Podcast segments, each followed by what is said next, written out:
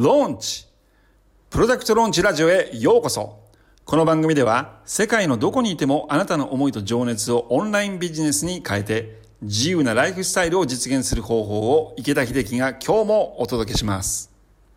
どうすれば長期的な利益を取れる商品を作ることができるのかあるいはヒット商品を作ることができるのか。なぜ売れる商品と売れない商品が存在するのか。あなたもきっとこのような悩みを持ったことがあるに違いません。これはですね私が今現在このプロダクトローンチフォーミュラを教えてるんですけどもそのマーケティングを教えている生徒にもこういったことは起こります。例えば、えー、彼らはですね見込み客にいろいろアンケートを取ってリサーチをしてそして質問をしてですね、えー、見込み客のニーズをそこから掘り起こしてそこから商品を作るというのをやっています。でもそれをやっても商品が売れないというケースは存在するんですね。で私もですねこれまでに、えー、自分で、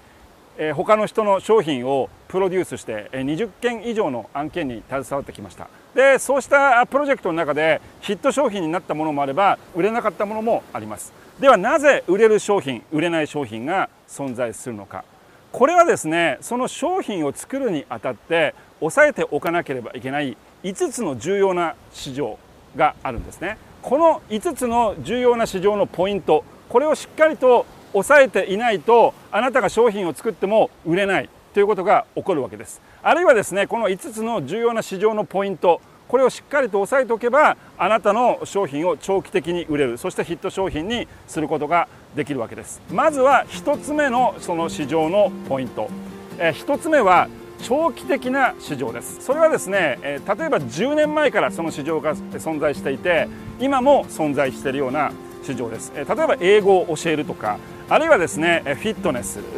あるいはヨガだったり瞑想だったりそういった市場っていうのはえ、昔からあって今もありますよね。そのゴルフを教えるとかそういった趣味の市場です。そういった市場っていうのはもう昔からその市場が出来上がってて今も存在している。つまりそこには大きな需要があるわけです。こういった市場というのは非常にここで商品売れる商品というのを作りやすいです。そして2つ目。2つ目はリピート市場、えー、例えばあ1回その商品サービスを買ったら終わりというようなそういった商品サービスのその反対の市場です、えー、例えばですねその携帯電話の修理の市場。ハードディスクが壊れた時にそのパソコンのねハードディスクを直してくれる業者さんとかいますよね。私もかつて1回そのパソコンがですね壊れてそのハードディスクを直すためにその業者に電話をしてハードディスクを直してもらうっていうのをお金を払ったことがあるんですけどそういった市場っていうのはじゃあいつも必要なのかといったらいつも必要なわけではないですよね。もしかしたらそういったハードディスクを直すという局面は一生に一度あるいは携帯電話を直すというのも5年10年に1回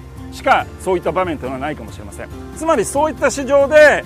いくらその商品サービスを販売しようと思っても常に新規の顧客を獲得していかなきゃいけないわけですね。これはすごく苦しいわけです。対してリピート市場というのはお客様が何度も何度も商品サービスを購入してくれる。え例えばそのエステサロンだったら、え基本的には1回きりで来て終わりってお客様はいなくてリピートで何度も何度も足を運んでもらうことによって利益を上げる飲食店とかもそうですよね。そういったリピート市場これはすごくその商品を考える上でとても重要です。そして緊急急性の高い悩みを持つ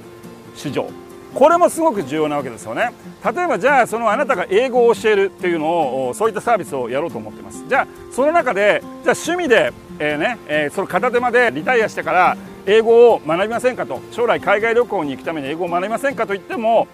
その英語を学ぶというのはもしかしたら興味あるかもしれないんですけどただ今差し当たってそれをやる必要がないわけですよね。じゃあ対して同じ英語を教えるっていう場合においたとしても海外の企業と取引をしている会社の人が来月ね取引先が日本に来るからその人たちに英語でプレゼンをしなきゃいけない。あるいは海外のねアメリカで行われるコンベンションだったりセミナーだったり商品展示会にその3ヶ月後に行くのにその時に行ってそこで商品のプレゼンをしてそこでネットワーキングでいろんな人とねつながらなきゃいけない。そういった状況があった場合っていうのはこれは緊急性が高い悩みがそこにあるわけです。だからその商品が売れるわけですね。ここも押さえておかなきゃいけない重要なポイントなわけです。そして4つ目。4つ目は未来の問題を解決する市場。え例えばじゃあその起業家起業家に対してビジネスを提供するそういったサービスがあるとしそういった市場だとしたらじゃあ最初の問題は集客をしなければいけない。集客をしてそしてそこから商品を作る。商品を作ってじゃあその商品が売れた。じゃあそれで終わりか違いますよね。今度その商品が売れたら長期間にわたって売っていくことができる。あるいはアップセルとかダウンセルでその商品をいろいろ横に並行販売していって利益をもっと最大化していく。利益が大きくなったらそれで終わりかっていったら違くて今度はそのもっともっとより良いサービスを提供していくためにチームビルディングサポートを強化していかなきゃいけない。もっと利益を上げていくためにマーケティング部門を強化していくっていう形のチームビルディングを学ばなきゃいけない。という形でそのどんどんどんどん終わりがないわけですね。次に問題に来たらまた次の問題が出て次のステージに来たらまた次の問題が出てくる。こういった市場っていうのはそのそこにいるお客様っていうのはずっと未来永劫お金を払い続けてくれるお客様になるわけです。そして最後にこれは絶対に忘れてはいけないのがお金を払う人がいる市場です。特に初心者の起業家が犯してしまう間違いなんですけどもどんなに自分が売りたいと思うしその商品があったとしてももしかしたらすごいニーズがあるかもしれません、え以前ですね私のところに相談に来た若い子がですねホームレスを支援したいと。でそのホームレスたくさんいる新宿とかにいるホームレスをねそういった人たちに食を提供してホームレスを自立させたい。そういったことをやっていきたいんだっていうふうに言ってた人がいました。若者がいました。確かにそのホームレスになってる人が社会的自立をしていくっていうのは大きな課題で彼にとってすごく大きなニーズですよね。じゃあそのニーズからお金が取れるのかといったらそのホームレスはそもそもお金が持ってないのでお金を取ることができないわけですよ。じゃあ例えばそのお金がある市場って言ったら例えばじゃあゴルフね。ゴルフの市場だったら皆さんやっぱりお金を惜しまずゴルフクラブにお金を使ったりとかゴルフウェアにお金を使ったりするわけですよね。あるいは例えば旅行ですよ。ここまあプーケットね。プーケットリゾート地ですよね。こういったリゾート地っていうのは基本的にはやっぱりそこでお金を使いたいっていう人が来るわけですよ。例えばじゃあもしその瞑想とかヨガとかね。そういったその市場で商品を売ってる人がいるとします。そういった人たちっていうのは基本的にやっぱりそのヨガのクラスとか瞑想のクラスっていうのは単価が安いです。じゃあそれを例えばじゃあこういったプーケットのリゾート地でヨガ瞑想のリトリート3泊4日の合宿みたいな形で旅行と組み合わせてやることによってそれなりにその旅行に対してお金が払えるという人たちがそこの市場に集まって高単価なそのお金をチャージしてお金を取ることができる。そして大きな利益を上げることができるわけです。だからあなたがその商品を作っていく上でお金を持っている人がその市場に存在するのかどうかというのをそこをしっかりと考えていく。これはすごく重要なポイント。以上の5つの重要なポイント。1つ目が長期的な市場。そしてリピート市場。